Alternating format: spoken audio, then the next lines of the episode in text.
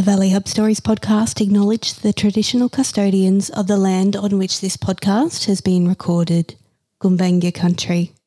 We acknowledge their continuing connection to and care of country throughout time.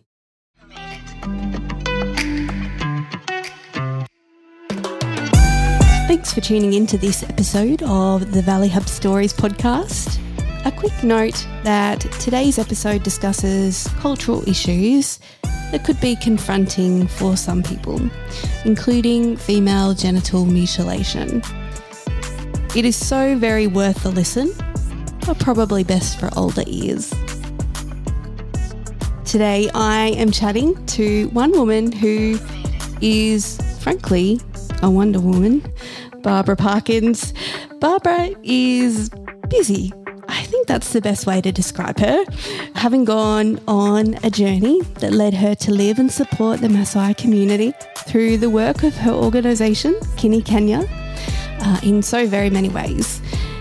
There's a lot to her story, from the whys to the hows to the what nows, and no one better to explain it than Barbara herself. So let's tune in. Barbara, thanks for joining me on the podcast today. Thank you for welcoming me. Can you tell me a little bit about who you are? Who am I? I grew up in, in along Rosewood Road in Warrell Creek. We have the family farm is still there, and you know went to all the local schools. Then I decided, you know, I went to college and I was living in New Zealand for seven years. From there, then I decided to come back home. And then I had my children, you know, did all the usual things. I worked at council for around 17 years. What was your role at council? I was the PA to the director in building and health. Yeah, right. Yeah, and then managing the office staff in that area as well. So I, I like to do overseas trips, but I always, you know, had a volunteer component in them. I'd been travelled all over the world, either speaking at churches and different things, or I was, you know, just helping out, you know, doing things in universities, t- training people, because I love to train. I'm also used to t- teach at the TAFE here. So I ended up being invited by my friend to Kenya around 12 years ago.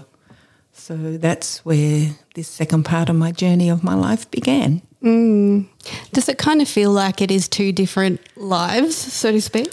Very much. Yeah. When I talk to people there, I always go, in my other life. Yeah. yeah, it's just a totally and utterly different life, you know, different focus, something I, you know, I always wanted to do something like humanitarian, do something like that. But with what I'm actually doing, I never imagined I would have all these children to care for, to love, to educate. I just, you know, thought when I went there I would continue speaking and I would just build a school and educate children and, you know, just do that. Hmm. But, yeah, life has other plans and God has other plans. yeah. So, okay, so you visited Kenya. Yes. And what was the process from there? So, how did your new life begin?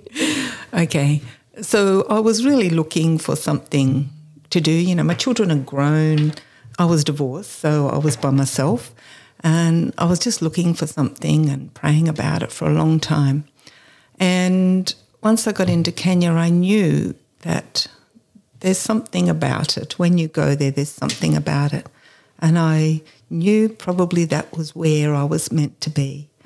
So I was there for about four and a half months with my friend visiting orphanages. You know, we did a trip around, and on the trip we came to the Maasai village where I am now, and I met one of the Maasai warriors there, and we were talking and became friends. And he, you know, he was showing me the children that needed help to be educated because you know, most of them were either orphans or partial orphans, which means they had one parent but who didn't care for them.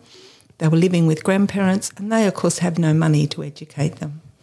So I just went, this is what I need to do. So I came home. Yeah. I was going to ask, what are the practicalities of kind of picking up your life and moving it to, to Kenya? A huge process because I had a really good job. My boss didn't want me to go. And so, but I just had to say, look, I, I have to go. Yeah. I can't stay here anymore. It was, you know, like, you know, I, I'm sure I would have, you know, gone into depression if I'd just had to stay here.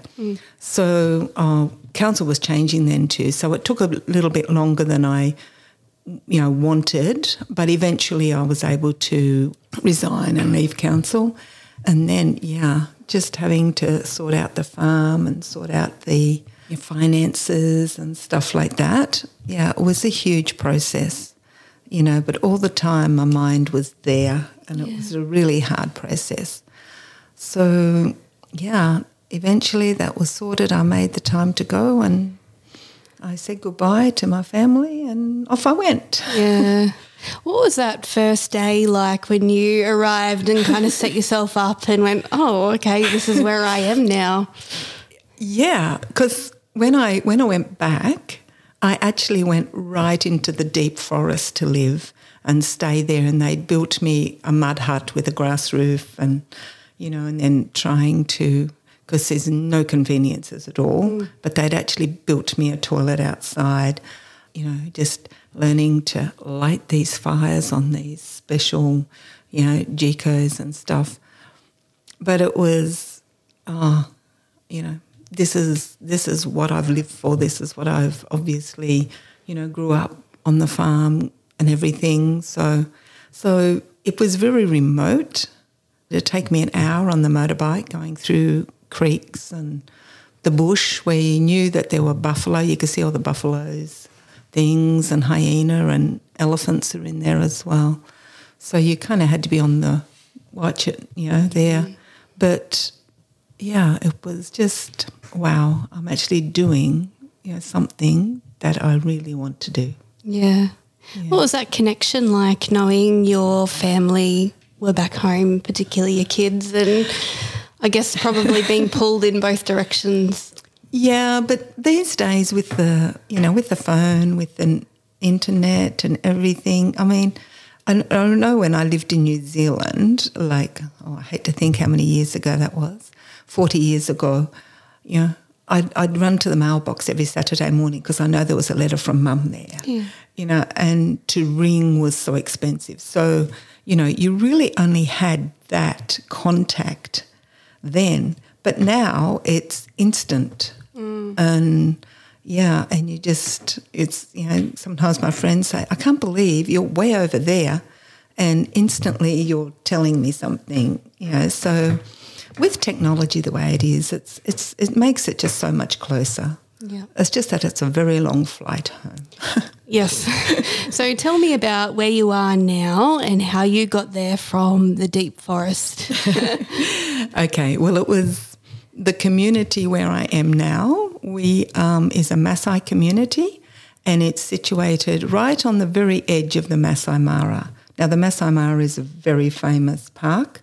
It's where, if you ever watch uh, David Attenborough and the migration of the wildebeest and the zebras and everything, that's where it comes into. Yep. So that's just five minutes down the hill from me. We can, you know, we're not allowed to walk in the park, obviously, but it's right there. Yep. So I'm right in the middle now of all the, you know, wild animals. You know, we're in their territory. They come around us.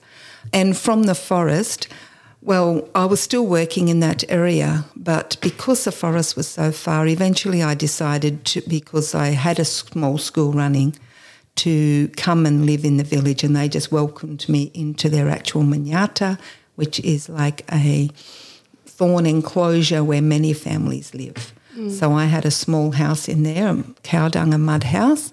And so I lived there for quite a few years. And then I moved up the hill a little bit, still part of the community, to a friend's place. And then last year I actually moved to my own land, which is only, you know, two minutes away from there, just where I now have my school and everything. Mm. Yeah. okay, so tell me about the school. Okay.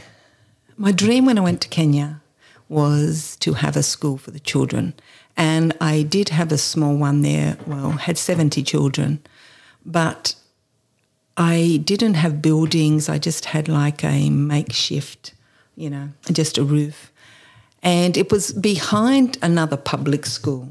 So mm, I was just taking in children who were orphans, who had not been in school, who couldn't go to school because of you know, paying school fees and that. So that went on for quite some time. But then eventually I decided to join with the local school. So I was able then to bring all my children and my teachers into the local school because over there the government doesn't always give you enough teachers, so they have to employ locals. So that's what I, I did. I joined with the local school, but my dream was always to have my own school because I don't like the public education there.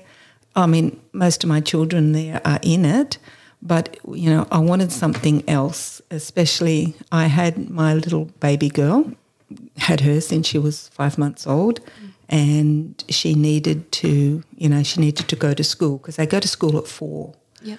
So I decided, this is it. I'm biting the bullet. We're going to start the school. Mm. So that was in 2000, just before COVID. So 2020, we really started, and to now we have 220 children in the school in four different four classes. And the name of the school? It's KINI Mara Academy because KINI is an acronym for my organisation. I have an organisation, Kisaru and Kera Initiatives, and that means rescue children. Mm. Yeah. On that topic, I think people are going to want to know how your little girl came into your care. So we might yeah. come back to that though, because I want to ask you about the education system. You just you briefly referred to the public mm. education system. Can you kind of walk us through what that looks like and and particularly, I guess, in comparison to you know what that looks like in Australia and the opportunities that we are privileged to have. Yeah. Okay. The public education system there, they've just changed it to they call it CBC, um, competency based curriculum, and it's yeah very expensive for parents. Governments don't provide all your resources you need most all the schools around me, and there's many schools because there are many children, they've been built by donors from overseas. The government doesn't, you know, help. It may build one classroom somewhere, but on the whole, it doesn't build those, especially for primary schools. And so that's a big burden on, on parents because they also don't always give enough teachers. Mm. So then, even though it's supposed to be free education, they've got to pay for, you know, just to pay the teachers and stuff. And then if they need anything, it's you're sent home and they, you got to buy it. Yeah. Like, you know, every every child has to take a ream of paper mm. to school every term. Yeah, and in the secondary schools, some of them want two every term. So, you know, where they say it's free education, it's not and they start at four years old. And it's very much, they don't have the resources. The classes can be 70, 80, 100.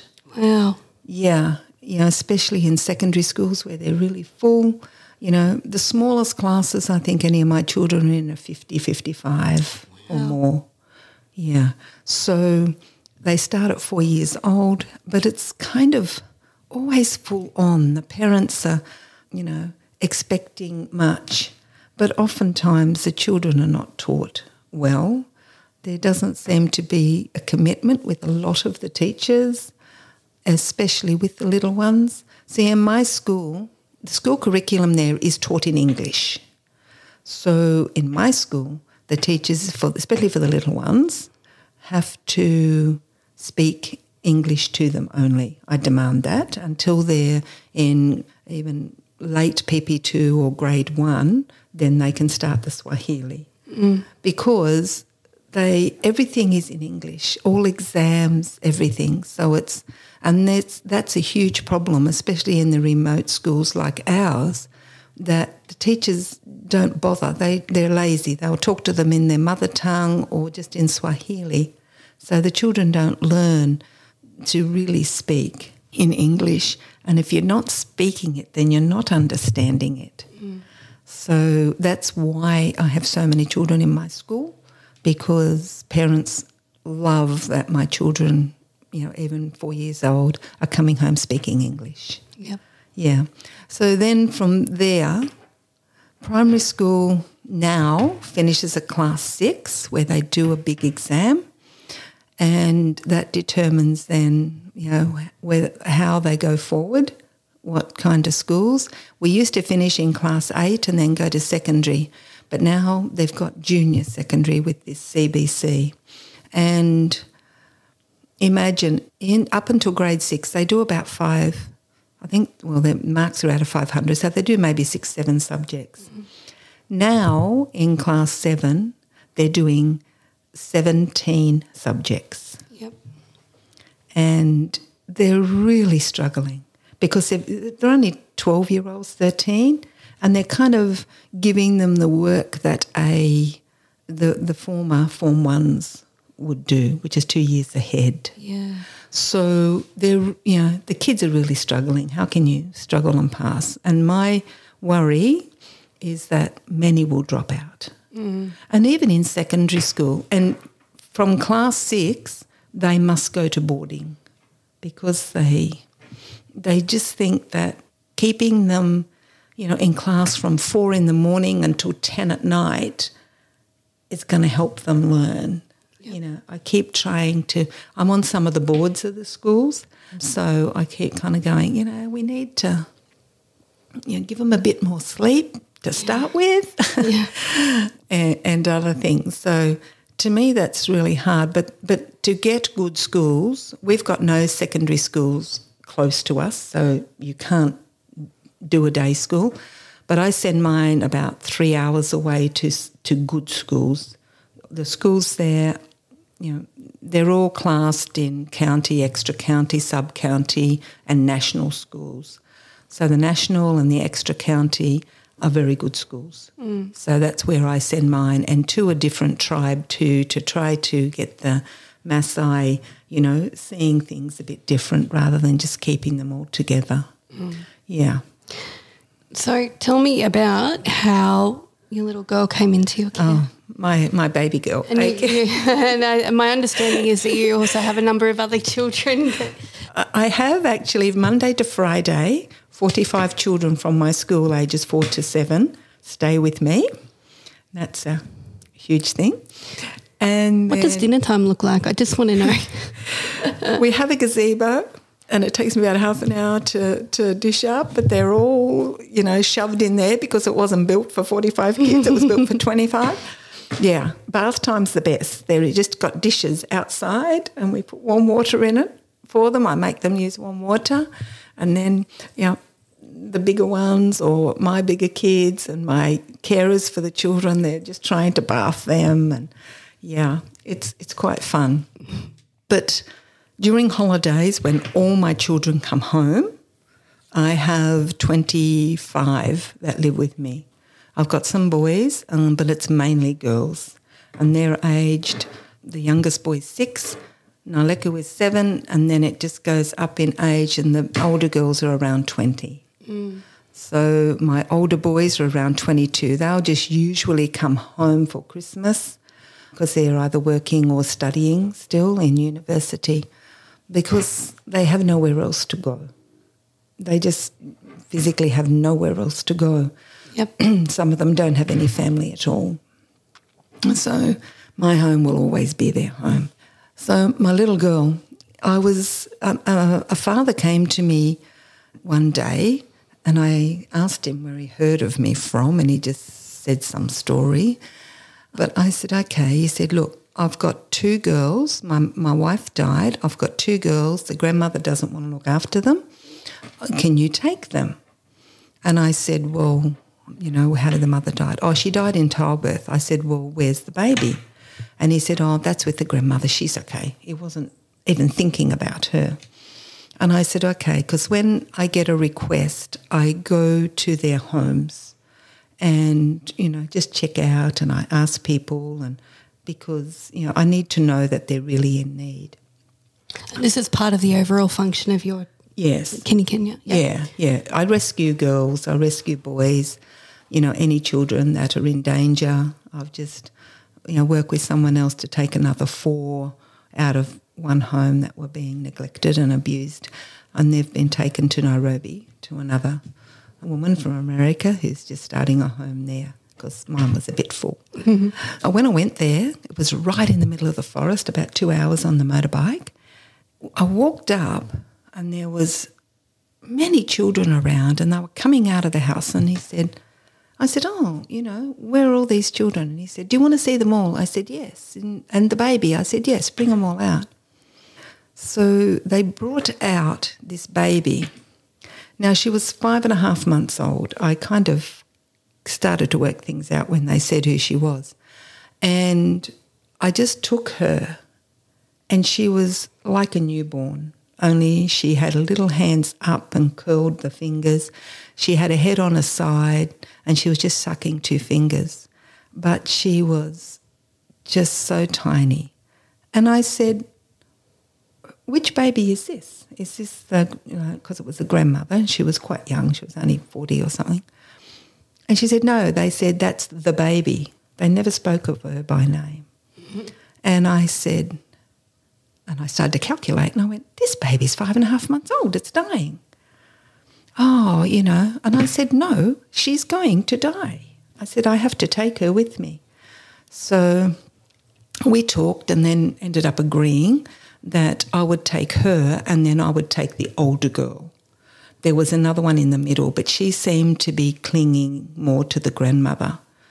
And, you know, Maasai tradition too if your daughter dies, usually one of her daughters will stay with you. Yeah, right. Yeah. So, because they don't like being without a daughter around to help them. So, you know, I said to the older girl, Do you want to come with me? Because she would have been six at the time. And she said, Yes, because I found out later it was quite a terrible situation. She was the one looking after this baby. Right. So, when I got this baby home, you know, I undressed her, and everyone who came to see her, they said, Why did you bring her? She's going to die. I said, No, she won't.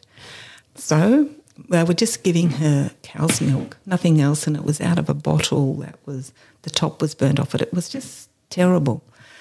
And I, you know, undid her clothes, and ah, she had a bone sticking out everywhere. She had sores on her bottom and on her head, and she was completely flaccid, had no muscle tone whatsoever. And I just went, oh, you know, what can I do? So I immediately went and cooked vegetables. Every morning I would milk the goats and the sheep to get enough milk for her. And I just started giving her that and lots of love. And I was massaging her as well to try to get the the muscles working, and she just started to grow. Mm. And now she's a normal size, very bright seven year old. Like I didn't know if she'd have brain damage. We never knew she'd walk. It took her till she was 12 months old just to put weight on her legs. You know, I bought a walkie. Friends from Australia gave me one of those jolly jumpers, and, yeah. you know, and I used to massage her. But, you know, knowing that you have saved a child from certain death, she would have died very soon mm. if I hadn't have taken her, is just, you know, just such a marvellous feeling. And when you see them and look at them and the love they have for you, because she, you know, she thinks I'm her real mother, her birth mother. Um, and she just thinks that everyone there, because all my children, the 25 of them, we live as a family, brothers and sisters. That's that's how we live.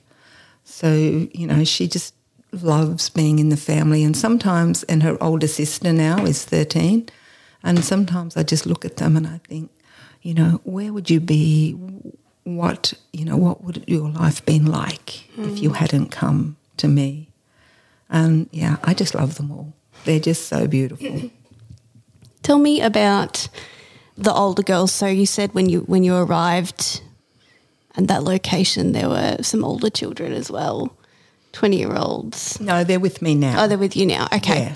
So tell me about some of the ways life is different for them. I'm thinking particularly of, of the girls to, you know, I guess the the time and space that young women in Australia are granted to kind of come into their Yeah. themselves.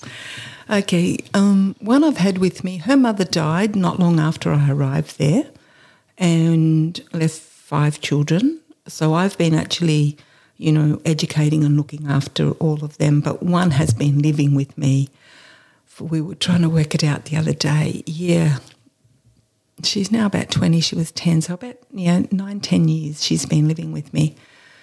And I just, you know, say to her, I look at other girls her age in the Manyata in the village. You know, they've all been married, they've all had children, they've, you know, living a life that is, you know, just poverty, mm. struggling all the time. And, you know, now she is off to college doing a course. And hopefully next year then she'll be able to work in the camps or somewhere. So, you know, her life is so different. And another one, her um, she'd had a child when she was 14, and then her mother passed away the following year. Her mum was my very good friend. So there was her and her sister, and I said, you know, I'll make sure that they're in school. And this one, she was she'd already had the child, so the brother kept trying.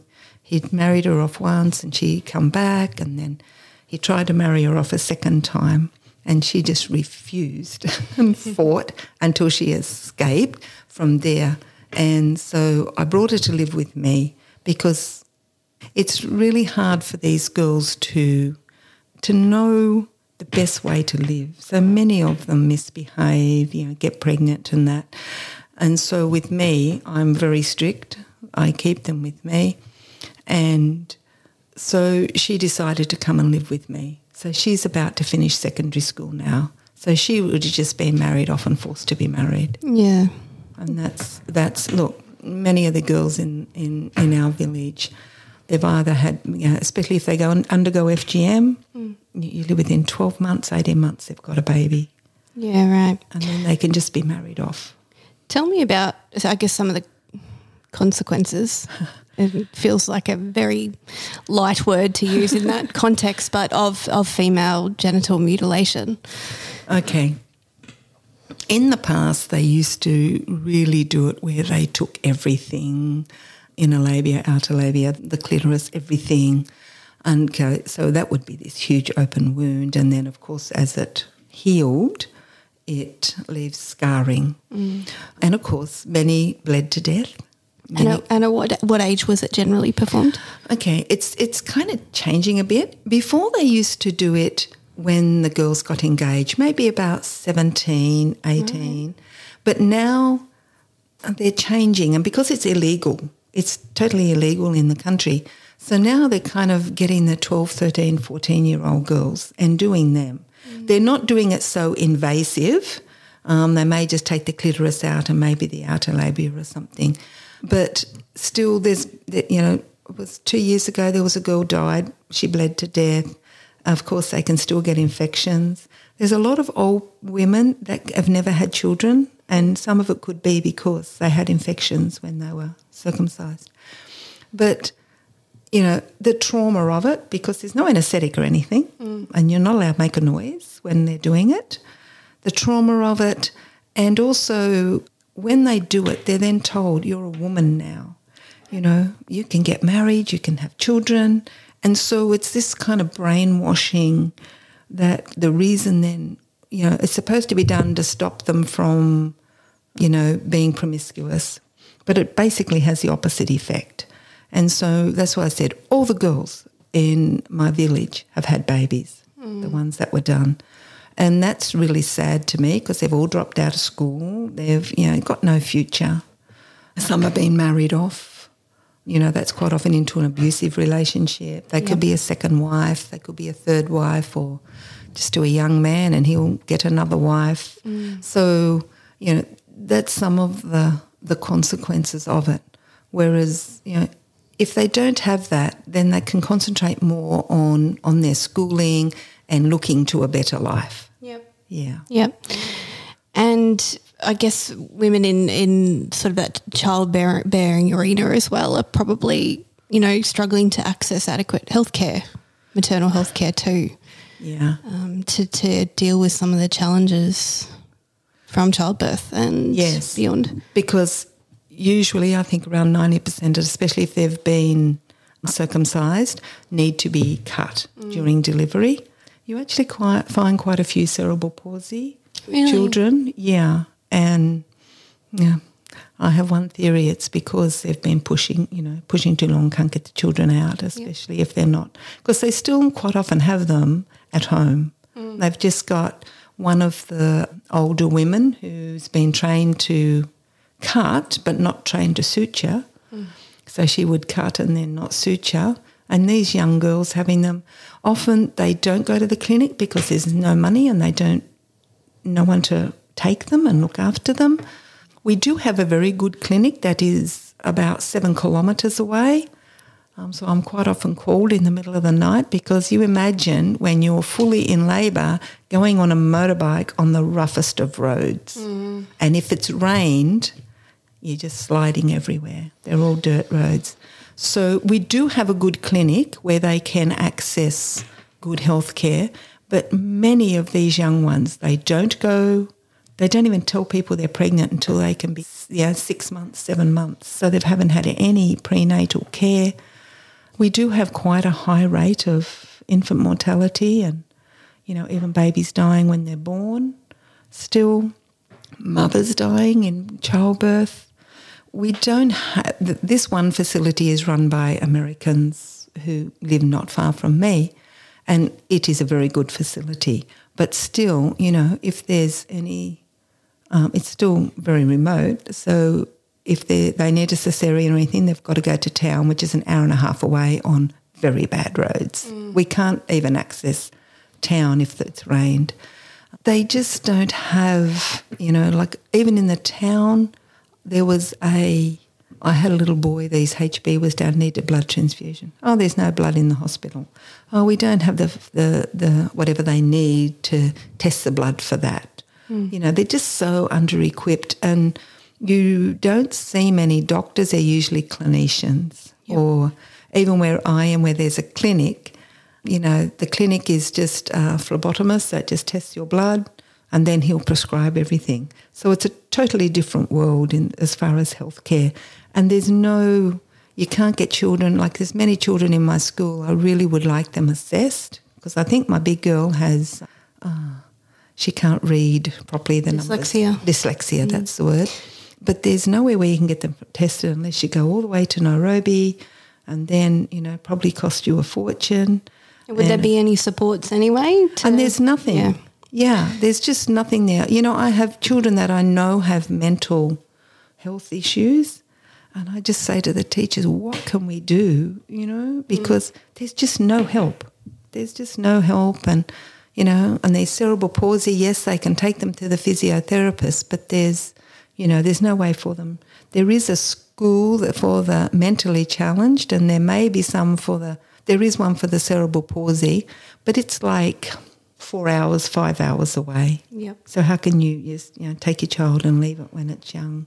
Yeah. So those are things that I struggle with there. The health and just the availability of services. There aren't any, and especially where I am. Yep. Yeah. So for, for such a busy per I'm just contemplating the logistics of, well, A, feeding 25 kids and paying 25 kids, but then also just the logistics of day to day, the day to day running of the home plus the school plus your organisation and how, how. Well, you know, and there too, plan A for the day never gets done. It gets down to plan D, E, F. It's, yeah, I have kind of very late nights and I'm up, up early in the morning and it's just struggling because I, I sponsor 150 children in 50 different institutions. So I've got to, you know, I'm always in touch with the schools. They're always ringing me for something. you know, and just making sure the fees are paid and trying to work out, you know, if, if we've got money to pay the fees, because many of them are not sponsored, so I'm really struggling paying their fees. So, yeah, so there's a, that whole thing there. So, I, I, I, yeah, I don't know how I do it. I just have to do it because it's there, and you know, I do have a head teacher at the school, so I, you know, I let him run the school, you know, in consultation with me, and I, you know, but I still have to keep an eye on all the finances, making sure it's all receipted. I do have a bursar there, so it's just you know a matter of just kind of coordinating everything, which is not always easy. It's not like here where you can t- tell someone to do something and it'll be done. You always got to chase it up and check. Mm. So, yeah, and trying to do you know fundraising as well, getting my newsletters out, contacting donors. Yeah, it's all full on. Let me tell you, I haven't had a day off in six years since yeah. I was last time. Tell me about how people here can support you to keep doing what you're doing. Okay. We need funding for continuing to build the school. But the biggest thing we need are sponsorships for the children because I've got, as I said, 150 children, and there could be like oh, half of them that are not sponsored. Mm. And when you look at how much it is, like for primary school, it's quite cheap. If they're in boarding, it is either three or four hundred dollars a year to keep them in primary. Mm. Once they go into secondary, it's six hundred dollars for the year. Yep. So you know that's in a boarding school and a good boarding school.